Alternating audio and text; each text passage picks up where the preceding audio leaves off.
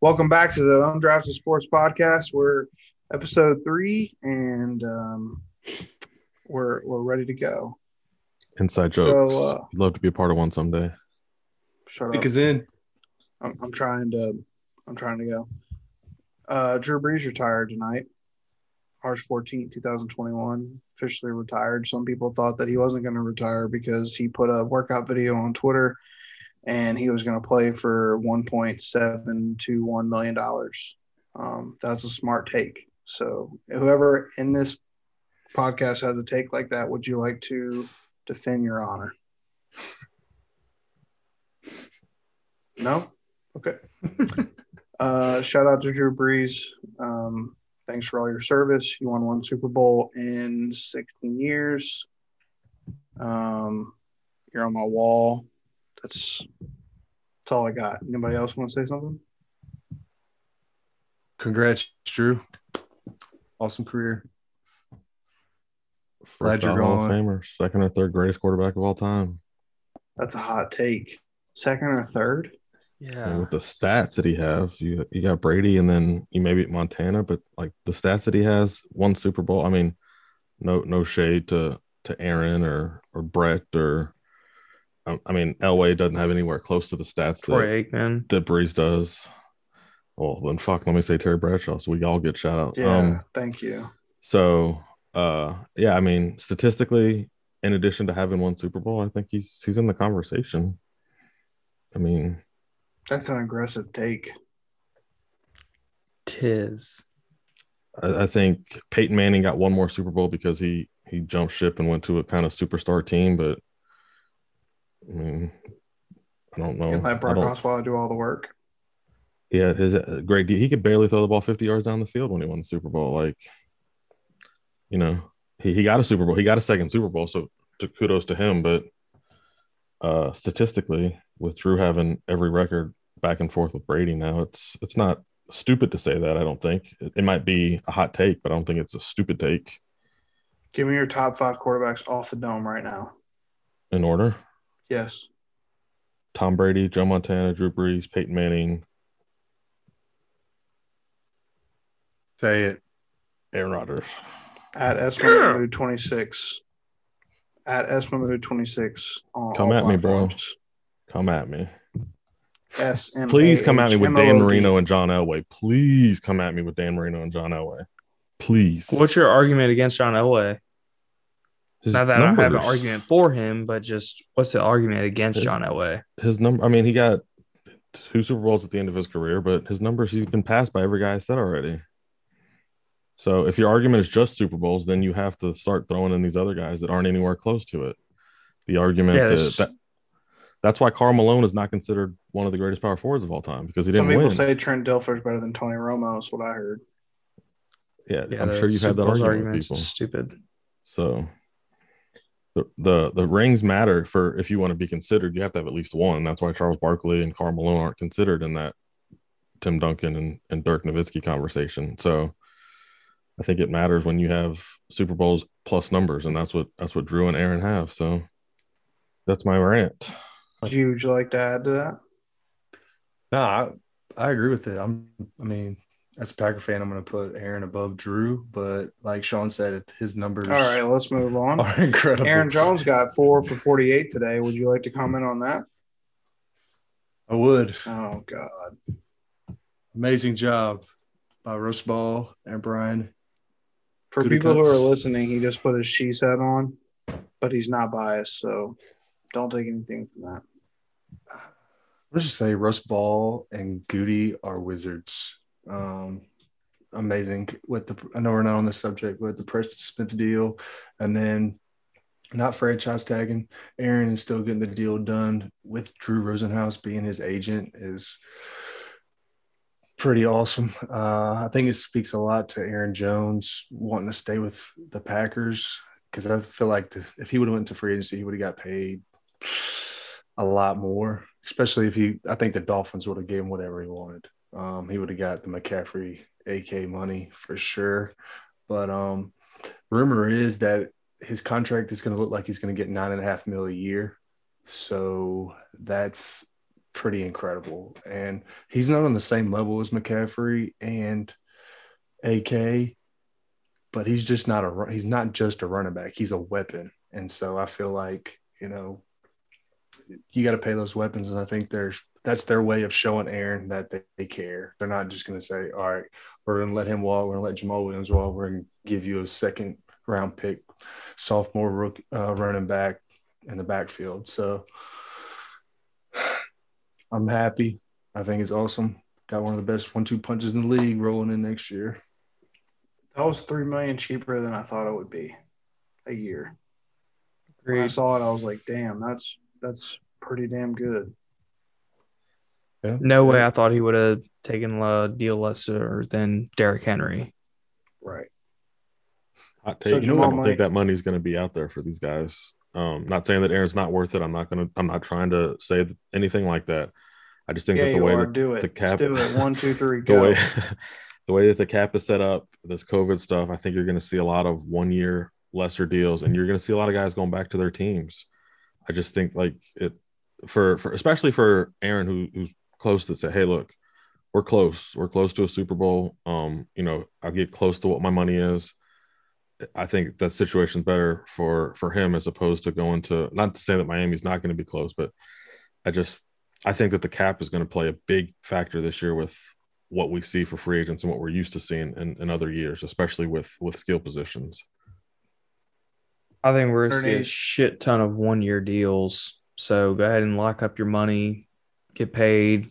It's probably going to be a closer 2 or 3 year deal. So when that new TV money deal hits, you'll either be back on the open market or in a position to renegotiate with Green Bay. So good for him getting paid now. He's probably going to make like $18 million in the first year, just like a franchise tag would. And, you know, he's guaranteed that second, at least that second, probably that third year money as well. Cap is officially set at 182.5. Is that accurate? Mm-hmm. Mm-hmm. And which, go ahead. I saw someone comment and it was like, you know, people are thinking this is just, you know, hey, it's a deduction from 198 million, but the cap has gone up by $10 million a year consistently for, I think, the last like 7, 8, 9, maybe even longer than that. So it's like, it's not a, you know, $16 million deduction. It's a $25 million deduction from what teams anticipated going in. And that's why you're seeing so much, you know, like the Super Bowl losers and the Chiefs just had to cut both of their offensive tackles because of it. So it's going to be a crazy offseason. And what was the cap for last year? 198, I think. And do we have a projection for next year? None. I would imagine it shatters at 198, right? Yeah. And who says, like you said, shatters 198 in a couple of years, that $8 million for running back or $12 million for running backs is the new $8 million. So, Damon. I would also like to thank Mike McCarthy for not using Aaron Jones, because I saw a stat earlier, and I'm not going to do it any justice because I tried to find it, pick it up, but the tread on his tires are real light compared to Gurley, a couple of those guys that signed big contracts that were just ran into the ground in their next contract. Zeke. So, like, he's still fresh. And then A.J. Dillon, they'll use him like they use Jamal Williams, just to pound the rock. So he's still got a lot of tread left. So Jamal Williams is out of there? 100%. For sure. 100%. I'd also like to comment on – yikes. Hey, I'd also like to comment on AJ – or not AJ Dillon. Taysom Hill, 4-year, $140 million extension. Possibly one of the funniest things, if I understand correctly, that I've ever seen in free agency. So they restructured his contract to get the last year of his original deal. For this year, he was a 16-point-something million-dollar cap hit. He's now, I believe, a $9.6 million cap hit. And then they made fake numbers for the 3 years after this year And then they made it seem like it was $140 million extension. Just they could have put any number. They could have put 4-year, $470 million extension because they know that they're just going to extend them and it's not going to fucking matter. I mean, it's literally Mickey Loomis putting a middle finger up to the NFL in the salary cap. Like, I mean, he's just dropping his balls on the table and being like, I don't care about your cap. Yeah, I mean, they gave him an extension with zero guarantees, but they did it to where the voidable years would allow the signing bonus to spread out. I mean, yeah. I mean, I know the whole cap isn't real thing is highly controversial. And I wouldn't say the cap isn't real, but it is very easily manipulated. My favorite thing was after seeing Schefter's tweet, which clearly says that all 4 years are avoidable. The amount of idiots that read it and commented saying, why in the world are they giving Taysom Hill this much money? Why not give it to Jameis? It's like, just read, people. Read. Just read. Des Bryant. Did he comment on that? Yeah. It's now deleted, but he was like, man, if Taysom Hill gets 4 for $140, Lamar Jackson shouldn't settle for anything less than 4 years, $205 or something like that. Here we go. Baltimore, please give Lamar Jackson 4 years, $205 million. Please. So I got the update, and I won't say what app I got the update on because no free ads, but I got it, and I said, hold on a second. What am I fucking reading? And I went on Twitter, and I was like, well, this makes a shit ton of more sense because no way in God's green earth is that happening. That was the clickbait. So is he there was fire emoji. Yeah. Is he day one starter? No. They want to re-sign Jameis now. They've been working towards a deal with him for probably 3 or 4 days, they said. I'm guessing Drew told them, and Dan can speak on this more than I can. I don't know why I spoke up, but that's what I read on Twitter. Go ahead.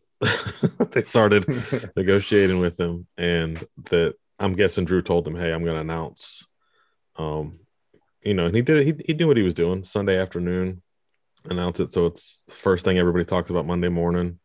Rightfully so. Like I said, he's in my top three, but that was intentional.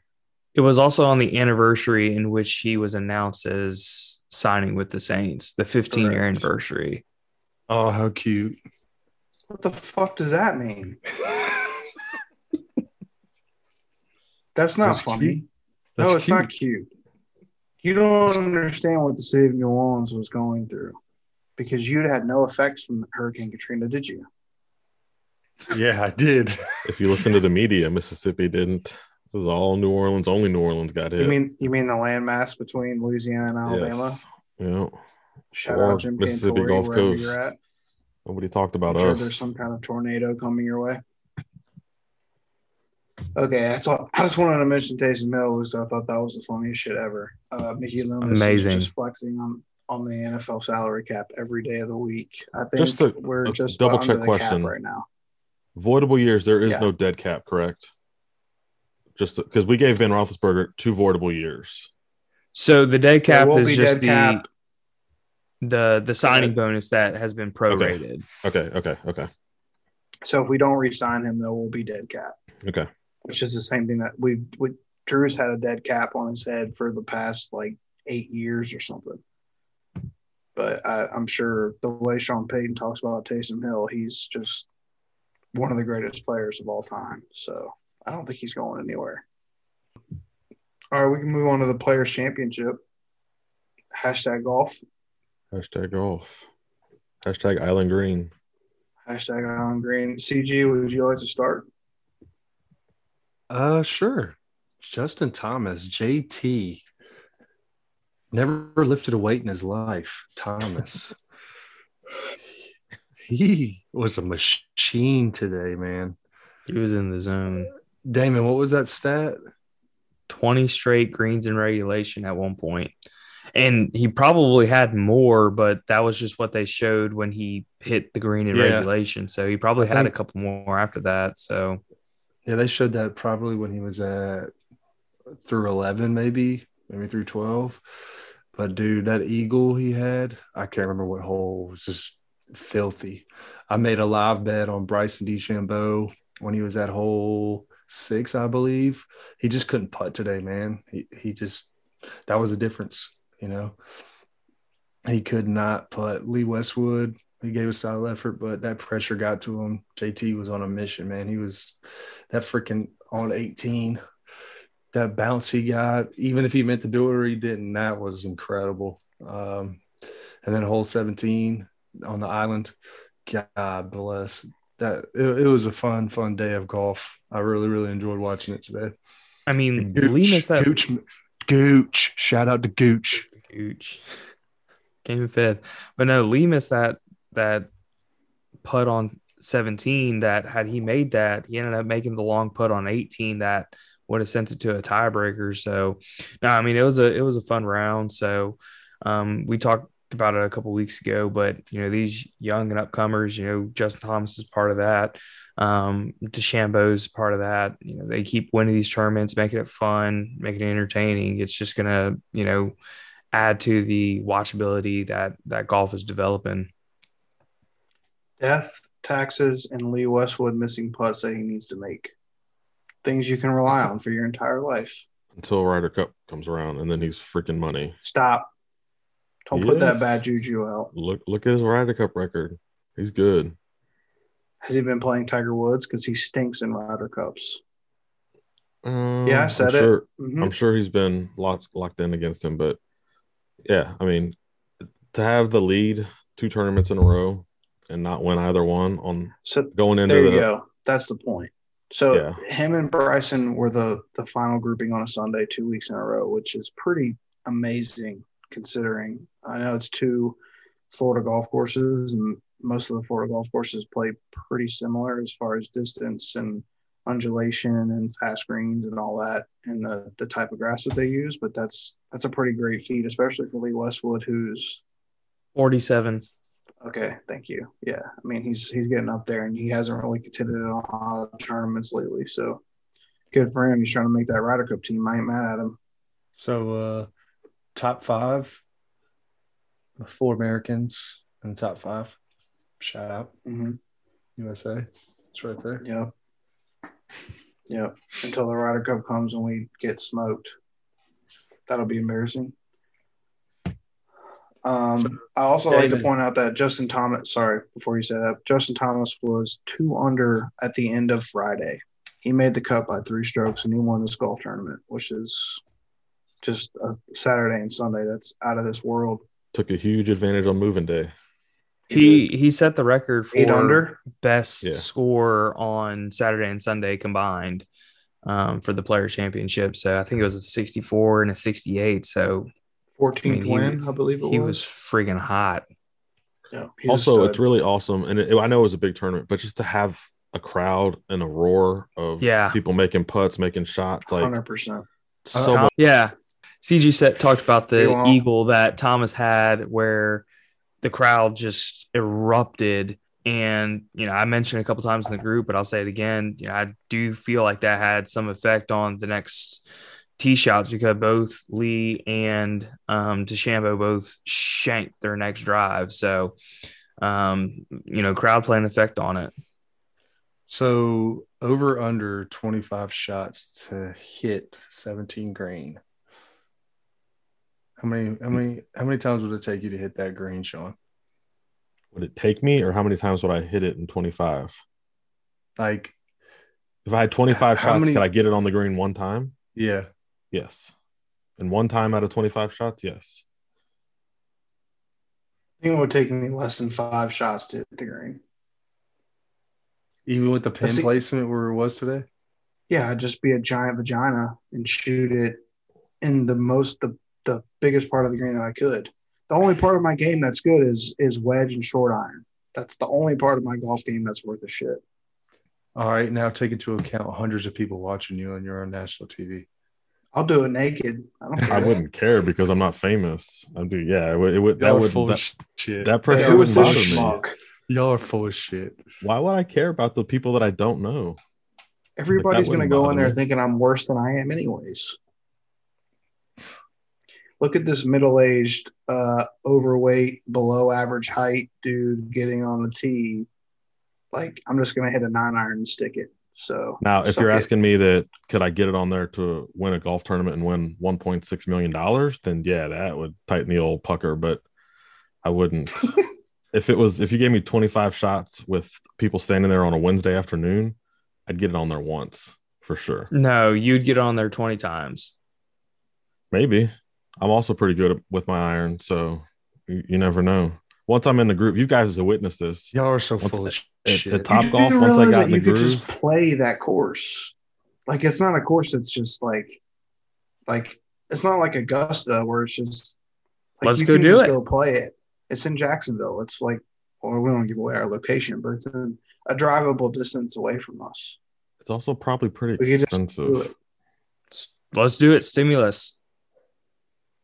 Fair point. Someone sponsor us so we can go do it. We'll videotape it. So what do you mean someone? Sargento, Bumble, Country Crock. Don't forget Morton Salt. I mean, we got a whole lot of food going around here. I'm going to have a butter sandwich with salt and Sargento cheese. And I'm going to eat it on Bumble, making my profile picture and get laid. So, CG, like you don't think you could do it once out of 25? It would come close. I'm saying you don't think you could do it once out of 25. That was the question. It's 140 yards, dude. Maybe. Dude, those guys are fucking pros. And how many of them motherfuckers hit it into the damn water? Yeah, but if you gave them 25 shots, I'd fix my shot. You're not a fucking pro. Not even close. I don't know why you're so afraid of 25. If you ask me, can I do it one out of one? Maybe not. Probably not. After the 23rd time, I'd get it. I'm the most inconsistent golfer here. That's very well known by the people in here. I feel like out of 25 shots, I could get it on there. My original question was, out of 10 shots, how much would end up in the water? That was my original thing. I feel like out of 10 shots, I might land one on the grass. The other 9 is going in the drink. Would you like to project the other 3 people in here? What you think their number would be? No. There's no right answer. There's no fucking right answer. Sean said he would only go into the drink twice. That is falsities. Once I get dialed in, it's money. Okay, and it's going to take you one shot to get dialed in? Probably. Good. Because if it takes you 2 shots to get dialed in, you've already put 2 in the drink. If you're putting 8 straight in the drink, I mean 8 straight on the green after that, I would place my stimulus check on that. Once I'm dialed in, I'm dialed in. I want to go golfing. You're just going to keep with this, Sean? You're just going to keep going? Yeah. Prove me otherwise. Can't prove me wrong. I guess I can. I think my number would be 3. I'd feel comforable with the 3. 3 out of 10. 3 in the drink or 3 on the green? 3 on the green. My goal would be 5. But I feel like that is very realistic. What would your number be? 1? Me? Yes, you. I would hope I could get 1. And what would likely happen to me is I'd put 1 on the green and it would roll off like who was that? Ben on. Yeah. Ben Howland shot an 11 on, it was Thursday or Friday. He hit 4 straight balls into the water. I think my number for CG would be 3 straight shots in the water until he breaks his club and just says, fuck this, I'm out. That's my accurate for CG. I would just start walking down the fucking, I'll holler at y'all. Let's go to 18. I'll meet y'all at the clubhouse. I'm going to drop him to get a Michelob. I get my bush lattes and get the fuck out. I'll see y'all later. Where's the cart? That's what golf should be. Where's the cart girl at? All right. Let's move on to the NCAA tournament since that dropped today, Selection Sunday. We have a full, 68 teams, 4 playing games. Mm-hmm. Would anybody like to give a Villanova is going to lose to Winthrop prediction because nobody's done that yet. So Just throw that out there. They've only lost one game, and Connor Gillespie's out for Villanova. So if you want to give that out, it's probably the least predictable prediction that anybody will ever have. So do it now. We have a chance. Tennessee's not losing. Tennessee's I like the Georgetown 12-5. I was really going to say people are going to be all in on Georgetown because of how well they're playing. Yeah, you know they're hot.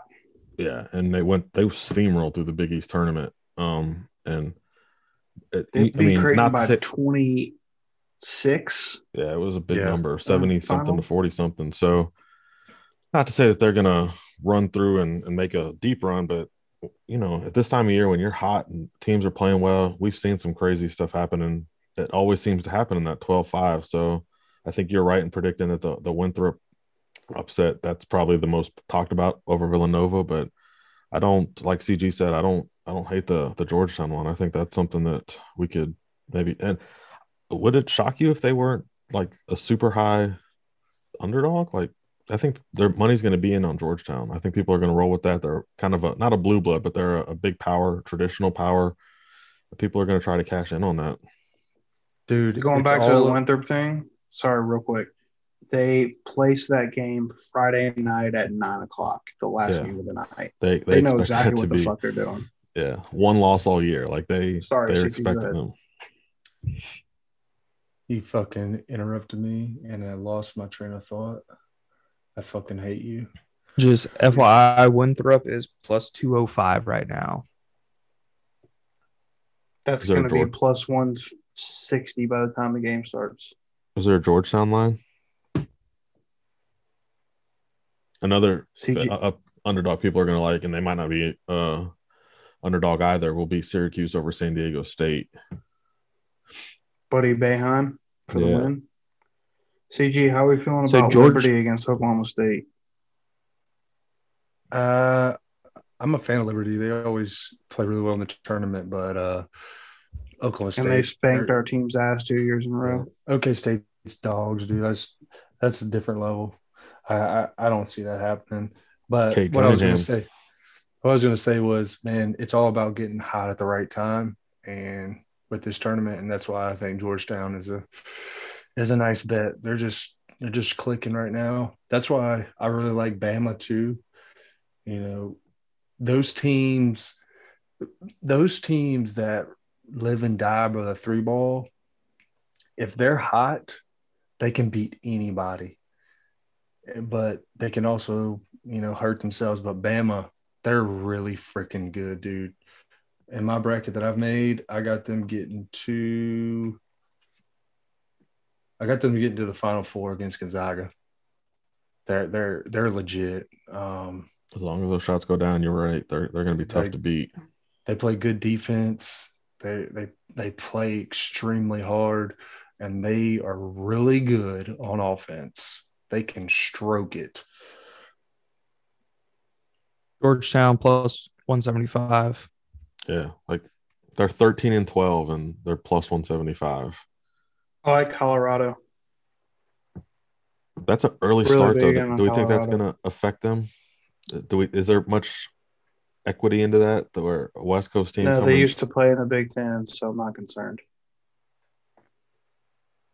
You know who's a problem? Texas Tech. Texas Tech. I can't believe y'all took me seriously. Nice cover. Nice cover. I like Texas Tech, but I think they're going to beat Ohio State. Big Matt McClung guy. Oh yeah, he's good. Former Georgetown player. Then they're going to get Arkansas in the next round. I think they'll beat Arkansas. Then they'll get Ohio State. I think. How dare you? Colgate's 14-1. How dare you say something like that? But it doesn't matter because the champ is Illinois. Yeah, here we go. Yeah, Illinois. Ayo and Cockburn. It's all over, son. If Drexel beats them, we're doing an emergency podcast. Fair. That's fair. It's not going to happen, but fair. Also, FU to Ohio State today. Of course you did. Illinois. I had Illinois -6, and Ohio State hit a buzzer beater to cover. Unbelievable. CG, do you want to guess what the line is for Illinois to win the whole thing? Oh, nice question. Plus 700. A little low, plus 550, or a little high, plus 550. Pretty close. They're second favorites. They're better. I assume right now, Gonzaga's got to be plus 350, plus 200. They've got a really easy bracket. A really easy bracket. 26-0, dude. They're so good. They haven't played anybody though. I mean, I know early season they play people, but their conference is garbage. I could have sworn I saw something. I think it was a media outlet, and I'm not going to name any names, but it said Gonzaga was plus 200, and I thought Baylor was plus 280. Well, on a certain site that you may or may not gamble on legally or illegally, they are plus 600 right now, and Illinois is plus 550. So Gonzaga did beat West Virginia earlier. Yeah. I watched the basketball game. They had a decent run. Jalen Suggs is a stud. Yeah, he's very good. Man, when he gets hot too, oh man. But I like the 1-2 punch. I mean, Illinois got it. Baylor's got it. I don't know who. I honestly don't know who. I'm sure Gonzaga has it, but I don't know who it is. So they dropped 9-9 on Iowa too, by the way. You need Virginia by 23. Yeah. Virginia's a team that I'm going to talk myself into plus 200 before this is all over. It never goes chalk, right? Never.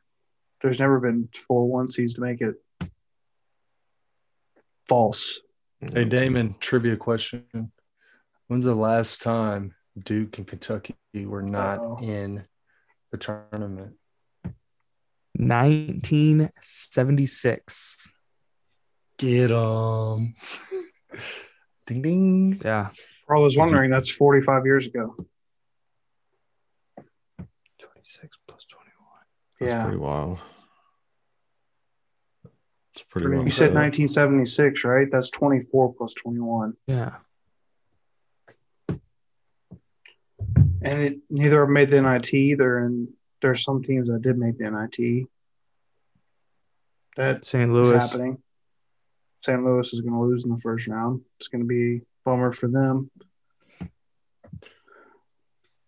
Hey, John Cohen, I got a bone to pick with you, bro. I think it's time to move on. Ben Howland needs to go. Time to get another guy in there to roll with the Bulldogs. Get a younger guy in there. Would you like to comment on your coach? So, as a former Panther fan and now current Mississippi State basketball fan, I'm over Ben Howland. I mean, Big East basketball, slow grind pace and blah, blah, blah. But it's, you look to see what Alabama and Arkansas have done and the offenses that they run. They've adapted to kind of the modern NBA, if you will. And Ben Howland just has not. He is not adapted to those kind of players, that system. It's very slow and methodical and motion. And it just, it's not going to win. It's not going to get you wins. It's not going to get you recruits. Kids want to go in there, run and gun, jack stuff up, and just play ball. And he has to adapt to that, especially in the SEC when you're trying to recruit kids against some really big powerhouses. And, you struggle already as it is, even though Mississippi basketball, the state of Mississippi high school basketball produces some quality talent. He can't put together wins. He can't put together consecutive winning streaks and winning seasons, and it's time to go. That's such an amazing point. You look at LSU, you look at Arkansas, you look at Bama. Like, these teams were like, you could argue State was ahead of them in basketball for multiple years. They all went through coaching changes, and we get this big name in Ben Howland, and you got Will Wade, not a huge no-name. You got Nate Oates, not Eric a huge Musselman. Name.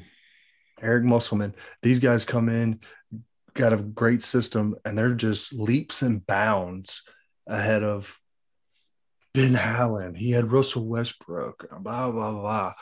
Like Sean said, coming down, running the shot clock to 5 seconds. Like, I know you guys, listeners, don't give a crap about Mississippi State basketball, but it's annoying as a fan. I'm just ranting here, but Hammond could not give a shit less right now. Yeah, he is still uninterested in this conversation. He's just lost it. I know. I'm fully engaged. All right. We're gonna go to a break, and when we come back, we'll run to main event Muhammad. Yikes. And we're back from our break. We are gonna roll right in to hashtag main event Muhammad. That ended with a bang in the eye. Sean, would you like to give your instant reaction? I was disappointed. Obviously you never want to have a fight in like that, especially when it's your fighter. To see him screaming and writhing around on the mat in pain and fear, maybe I don't know what is going through his head. He didn't really say, but my thought was, hey, he might be fearing because he can't see. Like, he might be really scared that he might be blind. That I mean, we've all played basketball. We've all been poked in the eye before, and it sucks. And you kind of have a freak reaction right away. So to see that happen, and then to see the still photos afterwards where it's basically fish hooked his eye, is just, it's pretty bad. So it seems that he's going to be okay with recovery and stuff, but he didn't win the first round. He didn't do what we thought he was going to do, and I don't know what his plan was in terms of constant pressure for the next 3-4 rounds, if it was going to go that far. So not to say that he got an out, but best case scenario for him is he didn't lose. And he can do exactly what he's doing today. He's talking and calling his shot and calling him out again because he wants a rematch, because, I mean, that's a big fight for him. It's notoriety. It's a top 2 guy, as opposed to going back to fighting Brady, who I don't think is ranked. So he's got other options. He got a lot of love and support, which is good. He got a lot of people that are wishing him well, and he's a genuinely all-around liked guy. So nobody wanted to see it end that way, and I'm sure he was pretty hurt that it happened that way. But for the fights that we did, or the rounds that we did see, he was not winning. And, he was going to have to make some changes and adjustments. And I don't know if those were coming or not, or how soon they were coming, because Leon was starting to feel himself a little bit. So all in all, disappointing to have a main event end that way, especially when it's your guy. CG comments? Well, just a Brady is ranked. He's 13th, I think. I just looked at him. He's 14, Bilal's, I believe. Bilal's 13. Okay, Bilal was 13. I didn't know he was 14. Okay, sorry. But, like Sean nailed it. I think more the emotion was he instantly knew that he couldn't continue, and all that emotion of hard work and getting to there, he knew he couldn't continue, and that's why it was so devastating to him. My thing with it all is now Leon's like trying to say, "Oh, yeah, he looked good in the first round," but look at the Nikolai Cap fight. Nikolai dominated him the first round, and then Cap stroked him in the second round. Like, there's adjustments. It's a 5-round fight. You can't base and give this dude a title fight off of one round because he looked good. It was a feeling out process. Bilal he was probably feeling him out and then going to put the pressure on, but that's all, subjective or whatever. But you can't give Leon a title fight. I don't feel like, even though he's won 7, 8 in a row. You look at the welterweight rankings, nobody in the top 5 has a win over each other except for Usman. Usman beat Colby. He's beat Gilbert. He's beat Masvidal. He's beat Leon. Not Wonderboy. Not any of those top 5 have beat each other. Wonderboy hasn't beat anybody in the top 5. Oh, he beat Jorge. Minor details. 4 years ago. Jorge hasn't beat any of them. Colby hasn't beat any of them. Leon hasn't beat any of them. So these guys are all holding out for a title shot and not stepping up to the plate and taking the big fights. It's pretty ridiculous. I think they need to get Leon back in there quickly. I mean, they were pushing Chimaev to fight Leon. Why wasn't he fighting one of the top 5 guys? It's pretty ridiculous that these guys are just kind of holding out, not fighting each other. It's BS. Damon? To piggyback on what CG and Sean have touched on, you know, just the gambit of emotions that Bilal was going through because, you know, he's worked his ass off. I think he was 18-3 going into the fight, still only ranked 13th. And so to finally get a main event against a top five opponent, you know, I'm sure the pain of getting your eye gouged out probably sucked, but also, you know, the realization that, man, you know, my shot at the spotlight has been stolen from me because of an eye gouge kind of sucks. But, you know, I think the, you know, fight wasn't going his way. And, you know, he's been a guy who's been able to endure, as we talked about on the last podcast. You know, he walked through those leg kicks and was able to keep coming forward. So as a guy who's kind of, you know, been able to do that to, you know, endure the first round, you know, get going in the second round and then have that, you know, the fight stop because that kind of sucks. But,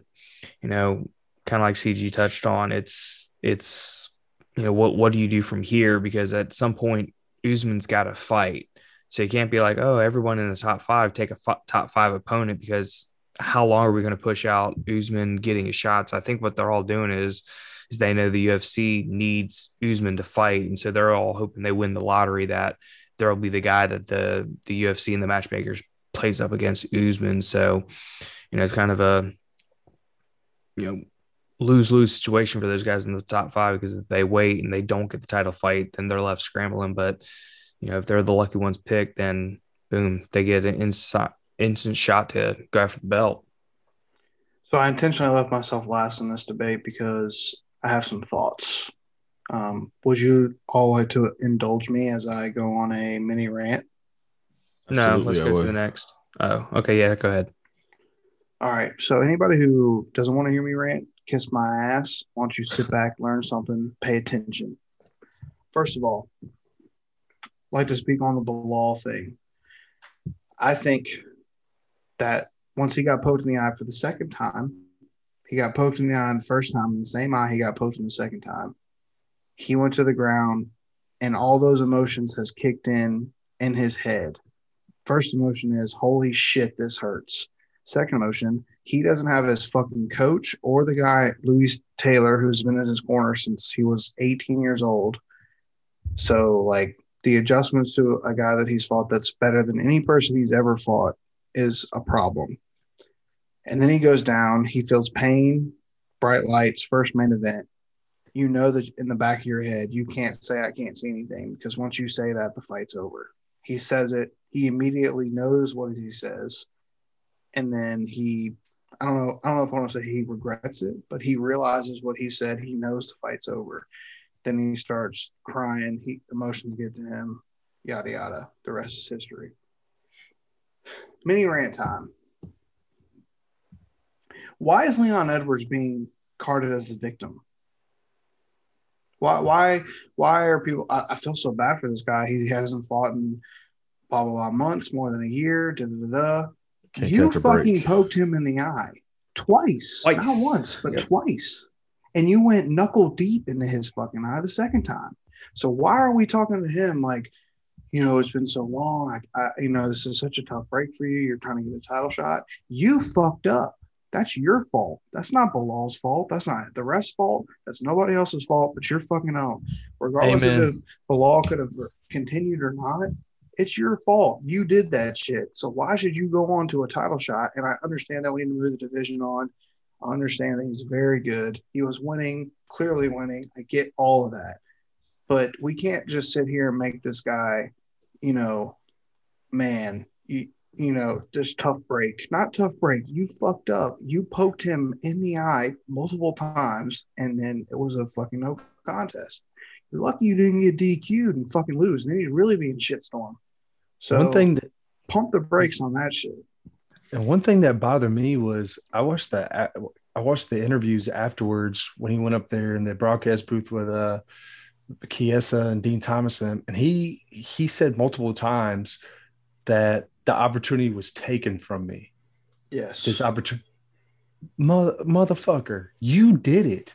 And like Chiesa was saying, like he was throwing a punch, like. Why did he open his hands up on a punch? Like he was hiding the kick with the punch. Well, why were you why were you opening up your hands to do that? And everybody wants to say, well, we need to go to different gloves. But yeah, maybe. But you were throwing a punch, bro. Why were your hands coming out? And the other thing is, I bet if I go back and watch that fight, I was reading on Twitter that the whole first round, he was reaching with his hands. Yeah, feeling with distance. He was poking his hands out the whole time. So Bilal really wasn't really able to get inside on him with the pressure because of the eye pokes. And like Dan said, he was warned one time already, and he kept effing doing it. Like, it's your damn fault, dude. It's your damn fault. There wasn't any interviews going around last week when Peter Yan hit Aljo with a clearly illegal shot, talking about how, man, I can't believe this happened to you. You know, this is another title defense, and you're going to have to rematch, blah, blah, blah. Like, how is this any different? It's only different because you actually got the DQ loss because it went past two rounds. Like, it's the same illegal shot. Getting poked in the eye and getting kneed in the face is just as illegal. Both of them are equally illegal. So, I don't want to hear shit. Would they have interviewed him had he got DQ'd? Because I feel like because Bilal went to the hospital, they didn't have an interview lined up, so they were just like, all right, come talk about a no contest. But, like, what CG said is, like, on the broadcast they're talking about his hands were out the whole time, and Twitter sees it. Bilal even tweeted out that they told Herb Dean, hey, we're trying to wrestle. Make sure you watch his fingers. And so if he's doing that constantly, and he's constantly doing it, at some point, not to say that – I mean – If Bilal could have seen and it wasn't as bad as it was, that would have been a point deduction. That would have put Bilal right back in the fight. And so, you know, like you said, to have him be catered to as the victim and he can't catch a break and woe is me kind of thing, it really irked me because this guy is my fighter is laying on the ground crying and now being taken to the hospital, potential eye damage. And like it seemed that if he'd got DQ, they probably wouldn't have done that. Maybe I'm just. Would that have been the narrative if he wouldn't have got hit with that head kick in the first round? Yeah, no. Which, by the way, he was only bleeding because he got cut with a toenail. It wasn't like a. He got hit below the ear, not above it. Yeah, and the foot went up. It's not like he did significant. He got cut with the toenail, which probably sucked just in and of itself. If I'm Dana White, I'm fucking pissed because you go back-to-back weeks with this bullcrap on the biggest stage, and these aren't your prelim fighters making these mistakes. These are your freaking top 5 championship contenders, champion fighters making these mistakes. That is absolutely unacceptable. If I'm Dana White, I'm sending out a mass email blasting these dudes because you get these casual fans that even might have bought the pay-per-view last weekend or tuned in this week, and your main event fight that you've been hyping up all week ends in this bullcrap and then ends last week. Nobody's sticking around for that crap. It's bogus and it's bullshit. Know the rules. Stop doing that shit. Yeah. Point made. Do we want to talk about anybody else on that card? I know CG mentioned the Nicola fight. Kape, that was a fucking badass fight. Maybe not the best scorecard, but they both fought their ass off, and that was very entertaining. Yeah, those guys deserve a number by their name. They're legit. For sure. Kape just needs to figure out his – dude, when he pressures and really lets it go, he's good. I don't know what his hesitation is. From here on out, there will be no more Davy Grant slander on this podcast. Enough. I've had enough. 0. I've had enough of the Davy Grant slander. I will not accept it anymore. Lesson learned. 2 knockouts in a row. You may have been losing both fights. Irrelevant information. He won both of them by knockout. Thank you. Also, something to keep in the back of your head if you're a betting guy. Don't bet on guys that play football in the SEC because they probably are going to get disqualified with illegal knees. Just throwing that out there. Wow. Way to connect the dots. Okay. Do we want to talk about anything for the next week? It's not a great card. Brunson Holland is the main event. Should be fun, but I'm really excited for Gillespie and Brad Riddell for sure. That's a fun fight. Yeah, that was very fun. See how Gregor comes back from that vicious KO. Yeah. Yeah, that was Kevin Lee, no? Yep. Yeah. That'll be fun. Okay. So we'll save that review for next week. We'll have a a review for Holland and Derek Brunson. And now we are going to move on to our last segment of the night. But before that, we have a new sponsor right next to Sargento, Morton Salt, Country Crock, and Bumble. We have a new category. Tonight, our overrated segment is brought to you by Pilot Pens. Sean, would you care to comment on Pilot Pens and their sponsorship? So, Pilot G2, G7, G10 gel pens. It does not get any better than that. If you write on a daily basis, whether it's at your office, whether it's at school, whether it's just writing music lyrics, you cannot beat a Pilot G2, G7, G10 pen. The ink is immaculate. They last forever. And usually you can get a 10 pack for $10. They're usually about $1 a piece. The value that that's affordable. Would you rather have a McChicken from another company or a Pilot G7, G10 pen? They come in multiple colors. You can do black, red, green, blue. They even do pink for the women that want to highlight and draw hearts. Pilot, the number one pen in America. Beautiful. Thank you very much for that. I'd reach on. That was excellent. Those are my favorite pens. Beautiful. When you talk about stuff you love, it's not even work. Agreed. It doesn't feel like writing it. You're just gliding across the paper. It's beautiful. Correct. That's a great way to put it, Damon. Thank you. Okay. Top three. Overrated. I got them right here. There you go. I was looking for one. Anybody who's watching the video, you could probably say in the middle of that read, I was looking for one, couldn't find one. You know why? Because they're in my special spot. Because they only get used when I need them to be used. Yeah. For important things. Okay. Top three overrated.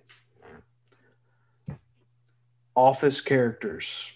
The Office TV show characters. Show the shirt, Dane. Overrated. Damon's rocking his shirt. And the Mifflin PC. Full disclosure, he did not know the overrated segment before he put that on. Did not. So, shout out to him. Who would like to go first? Damon. Okay, Damon's let's do it. First. My first overrated character, Kelly. It's kind of a theme for me. She just annoys the piss out of me. I get that's her niche. 0 for 1.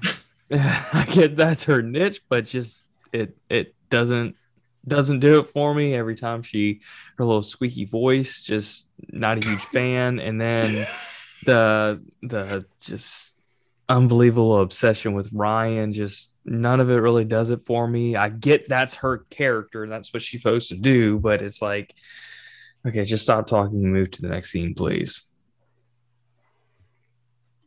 All right, I'll go second. So kind of along the same theme, not a huge character, but is in it from season one all the way to the end. Also annoys the piss out of me. Is got an annoying voice, got a lot of the same characteristics, but Phyllis is just awful. She brings nothing to the show. I guess they want you to feel sympathy for her and whatever, but she has her funny moments, but you could probably count on one hand how many times she makes you laugh throughout the series. It's just, again, she's overrated because she's in every episode or every season.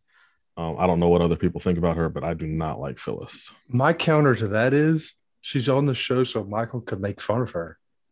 But he gets away from that. He doesn't do it as much as, like, every now and then he'll take a pot shot at her, but her main things are, you know, especially when she gets married, it's about Bob Vance does this, Bob Vance does this. Bob is like, okay, we get it. Bob Vance Refrigeration, but shut up. I think she's the worst female character on the show. I'll say that. All right. My number one is Jim. Overrated. Yes. I knew that was coming. Yes. That was coming. Thank you. He's not that funny. Got done saying Phyllis was not because she's there so Michael can make fun of him. Is Dwight anywhere funny without Jim? Yes. Yeah. Easily. Oh my God. The Jim and Dwight stuff makes him hilarious. Jim, you don't like Jim because he doesn't prank. Like, what about the Jim pranks don't you like? The Jim pranks are funny. I'm saying he's overrated. He's not as he has his moments. His pranks with Dwight are funny, but his whole Pam, all that BS is garbage to me. Preach. It's garbage. Thanks for CG. So that's my whole thing is the whole Pam stuff. It's just BS to me. I get that, and you'll see that later on. But all right, so my turn, right? Damon, first of all, how dare you? If we do an thank you, Sean, for getting that.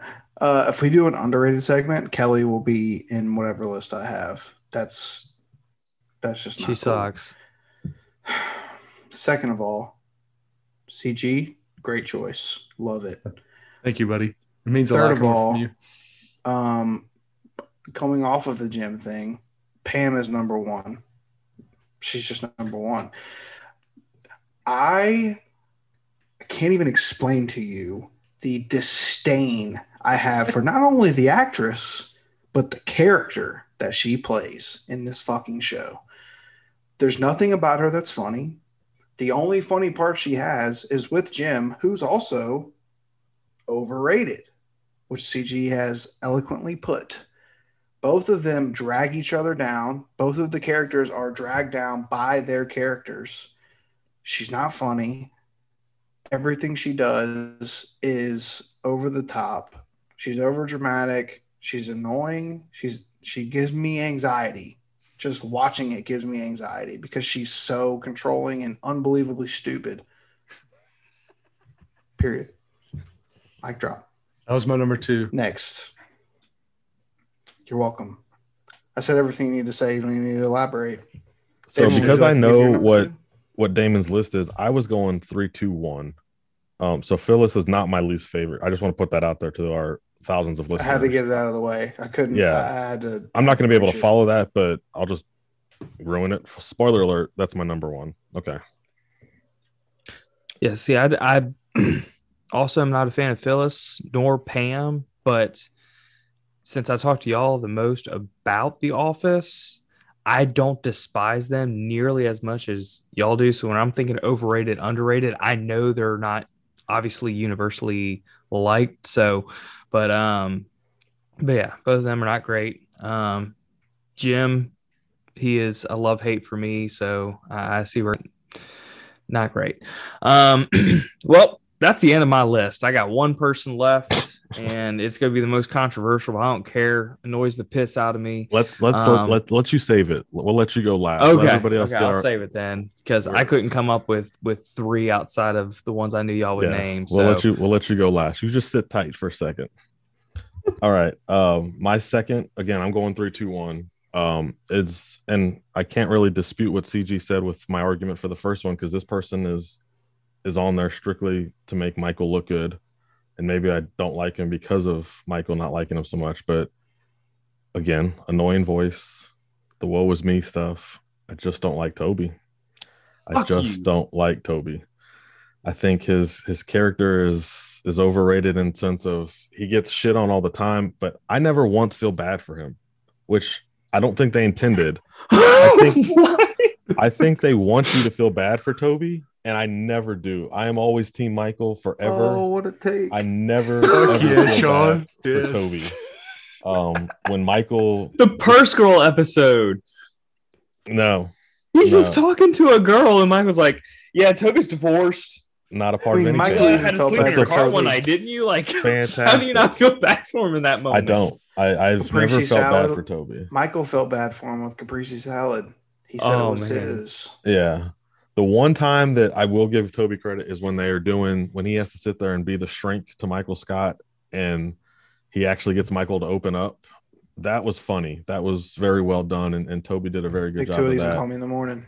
And when Michael realizes that, hey, you got me, that's pretty funny. But I just think that's my number two. Okay, I like it. So my number two is going to be Jim. But CG stole that from me, and he said everything I wanted to say, and I already said it basically with the Pam rant. So I'm going to pivot and say Aaron will be my number two. Not totally sure she's considered properly rated, but she was on the show for 4 seasons. She sucks. Something like that. Yeah. She's hot, though. And I was late to say, nothing against receptionists. You guys are fucking awesome. It's just it's a show.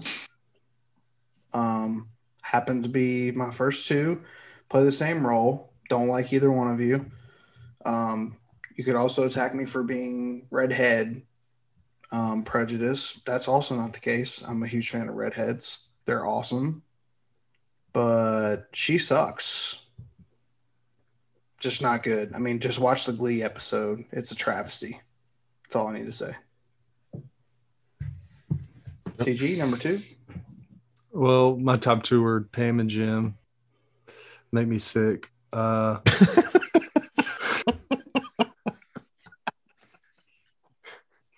Number 3, I don't know if I'm going to catch heat for this or not, but he just like when I go through the characters, he just doesn't stand out to me. Ryan. Oh no! Like, oh, how dare you! But like, he's not funnier. Like, he's not funnier than Oscar. He's not funnier than Stanley. He's not funnier than Brian. Like, I guess I could have went the Phyllis route but right. I mean, Ryan has his parts, but I don't know. Kevin. There's 3 different parts to Ryan, so I could see where you mean. I don't agree with it by any means, but he does play 3 different roles, so it probably gets. I'm sure people. You're not the only one that feels that way. I don't think the first 3 seasons of Ryan is incredible. Yeah. He was one of my favorite characters when he was Intern Ryan. Coming back, I loved Intern Ryan. It's not nearly as funny when he comes back, and he's got. I mean, the Wolf.com thing is hilarious, but it's not as. When he's working his way up, and then he's peak when he's at the top. So I don't think you'll catch flack for that. I mean, we didn't agree with you, but I don't think wait till number 1 from Damon. You're safe. That's the only thing people are going to talk about. I know it's coming, but I call Kevin Bryan by his real name. Sorry. Well, he is a Packers fan, so you guys have known each other on a personal level. Understandable. Yeah. I've shaped his head before. My number 1 was already said by the other 2, Pam. Whatever they said, I agree with. It's not good. She's vastly annoying, vastly overrated. The fact that we have to listen to her talk about the show when we want to listen to all the backstories and stuff just makes it even worse. Would you like to make a statement of why Jim is not overrated? Good question. I mean, without Jim, Dwight is not nearly as funny. Without Jim, you're really going to double down on that? That is a terrible take. He's not nearly as funny without Jim. Okay, so here's a counterpoint. Without Dwight, what is Jim? That is my argument when now we're going on a rant. Because that is my argument when I say that Michael Scott is better than Dwight, because Michael Scott leaves. Now we're really getting into Dwight. It. Okay.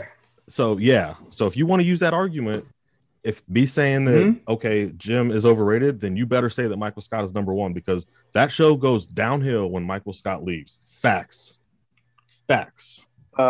We have no evidence that if Dwight left and Michael stayed, that it would have been better than what it was.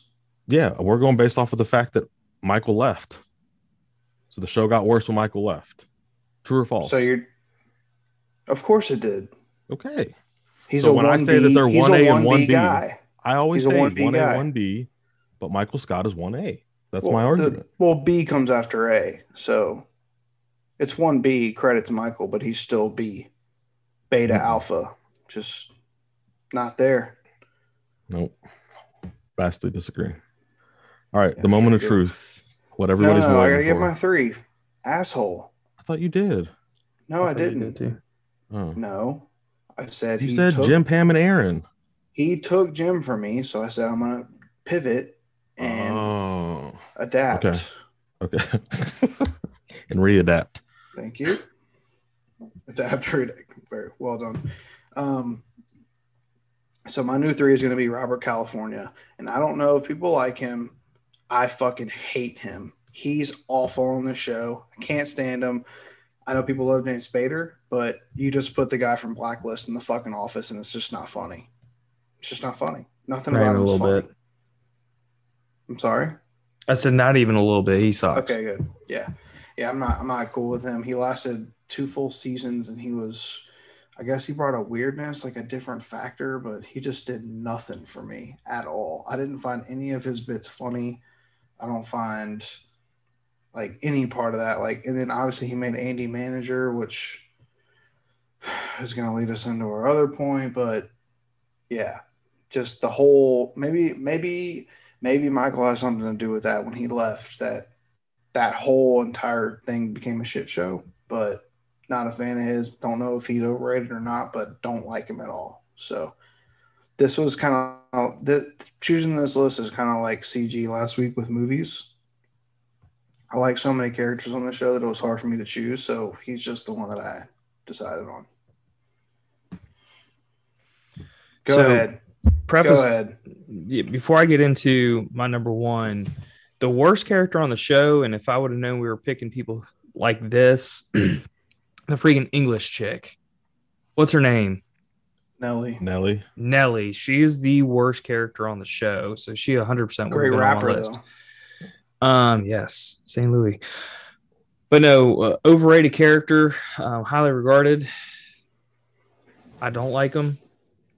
Andy, Andrew, Drew, Bernard, whatever you want to call him, the Nard dog. Just he's annoying. He has incredible moments. There are times where it's like, oh man, that was really funny. But overall, when he talks, I just want to gouge my eyes out, rip my ears off, and go to bed. Bro. Oh yeah, that was kind of messed up. Sorry, Bilal. But yeah, not a big fan of Andy. Again, it's not that. Well, yeah, I just don't like him. But yeah, if, you know, people are talking about him as, you know, top 3 character. The Nard dog is top 5. Easily. Nard dog Toby's, is top 5. Toby's better than Nard dog. Oh my God. That is by far the worst pick you've had, including him being in your fucking overrated. I'm just going to say it. That's worse than the Titanic take. I'm just going to say it. That is the new number one worst take on undrafted sports cards. Andy's so annoying. He has great parts. Who wants to go first? He has good parts. Him kicking the trash can. No. You said your take. You don't get any more words. Somebody that's fine. So Damon was a little bit behind everyone in watching this, and especially Dan and I, we love the show. We always watch it. It's fun to watch, especially when you're drinking adult beverages and you're just hanging out. And so I guess we kind of convinced Damon to start watching it, and he did. And it was pretty early on that he had this take, and we were just flabbergasted because we all love Andy Bernard. And the stuff that he says just doesn't make sense, because when you look at it, Damon kind of is the Nard dog. And 100%. I think that might be part of why he doesn't like him. I don't know if that for sure. What does that mean? Damon, you hate yourself. I don't know. I guess I worked with the Nard dog, and it sucked. Yeah. So I don't know. We won't get into that. Don't give him any pub, bro. No, yeah. F that dude. CG, would you like to comment? I think Sean nailed it. I just the lameness. The lame funniness, just it's amazing. I mean, like the songs and like the Nard dog's awesome. I don't get it. I don't understand why you don't like him. I just don't get it. So I think the best part about him is that, as we've already alluded to, he is able to create content on his own. He doesn't need other people to make him funny. He is able to create scenes and dialogue that in itself is hilarious. And he is kind of like, he doesn't, if you actually watch it, he doesn't really fit into the show. It's very new to what they had for the first, two seasons and however many 7 episodes until he comes in. But the return, when Dwight goes to Staples and Andy is the number 2, is one of my top 10 favorite episodes of all time. He has in my opinion, he annoys the bejesus out of Michael, and it's just amazing.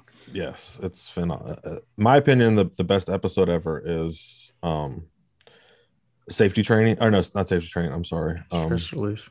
Yeah, stress relief. And he has one of the funniest lines in that opening scene, which has been viewed by millions and millions and millions and millions of people. When the fireworks go off and he yells, "The fire shooting at us," you cannot not laugh. Great line. He's just, his one-liners are funny. His whole big tuna thing is funny. I will say when he goes to Florida, which I think he was starting to shoot Hangover 3 at that point, and he was kind of away for a while, it lost its luster, but he's definitely a top five. When he becomes manager, it really goes downhill. So if Damon had that take, I would agree with it, because when he becomes manager, it's not good. He has seasons 3 through 7. Oh my God. He has really good parts, but I mean, and just full disclosure, when I first started watching The Office, Michael was a little cringeworthy and I didn't really get it. But once I learned who Michael was, I was like, okay, like, this is funny, and he's going to say, you know, offhand comments and, you know, foot in the mouth type stuff. And that's fine. But I just never got to that point with Andy. It's always just been, he's a cringeworthy kiss ass who just is there to, you know, poke the bear. And I just never did it for me. I got a spontaneous question for you. Who's a character that came in late in the show that you wish was there day one? I'll start it off by saying Clark. I love that dude. Yeah. I love that dude as an actor. He's so damn funny. I feel like he would have mixed and meshed with those guys so well. Him and Dwight would have been an amazing 1-2 punch early in the show. That dude is awesome. This is probably a cop-out, but I would probably say I would rather have Daryl in The Office compared to The Warehouse, that he came in really late, because I think he adds a whole nother dynamic to that entire bullpen scene. So he would probably be my answer for that. I would probably say, and her storyline probably would have made Jim and Pam worse, but Karen, I liked Karen a lot. I thought she was funny.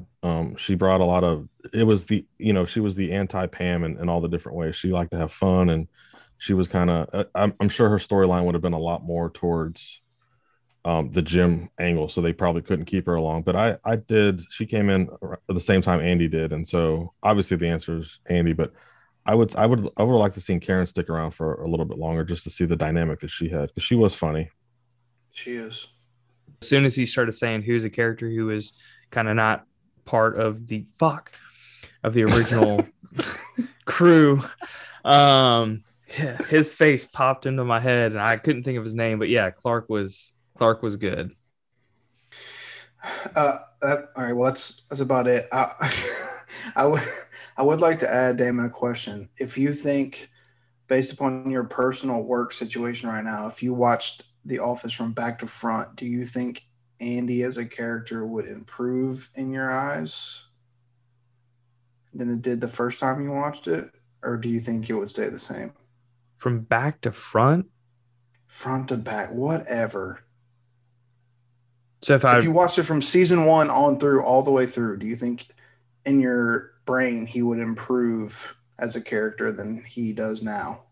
Now that I know kind of his niche? Now that you are away from the person he reminded you of in your personal life? I mean, possibly. And the thing is, there's, again, I've said it like 4 times now, there's parts where it's like, that was hilarious. But just his overall, the kiss-assery and all of that, just, I don't know. He just rubs in. There's so many times where it's like, oh man, that was a good Andy part. And then it's followed up by 2 minutes of just cringeworthiness. But I mean, it's possible. I mean, it could have been, you know, given the situation, but he's always been somebody who has been, at least in our group, universally praised and adored, that I was just like, I'll see what y'all see. A simple no would have done it, but okay. I also just had a thought that I'd like to amend my character that came in later. 100% now. Sorry, Karen. It's Gabe. Gabe is amamazing. And so Gabe being in there. Very funny. Don't give that face. Don't give that face. I don't get that. You could have put him in your 3. I don't get that either. Should have put him in my 3. God, he sucked. Awesome. Oh, my God. All right, we got to end this. All right, that's it. Episode 3, overrated. We got a little bit of the rundown there with the sports. Next week, we will give a preview to UFC 260. 260. Stipe Ngannou, Volkanovski, and Ortega. And we'll be right in the midst of NFL free agency, so that'll be fun too. So, hey, CG, is our bracket going to be live to the public? Should we tell people about that? Why not live to the public? I'm not going to win. I'm going to lose. So we'll link it in the podcast description. But we've got an Undrafted Sports Podcast bracket challenge. So if you win, Damon will give you $5. So there you go. Fill out your bracket. $5 whole dollars. Two $2 bills and a ripped in half $2 bill. So there you go. All right, that's it. Thanks for joining us. Follow us at Undrafted Pod, at Dan_McKee09, at Esmo26, at DBailey22, at C_G2412. That's it. We out. See y'all next week. Bye.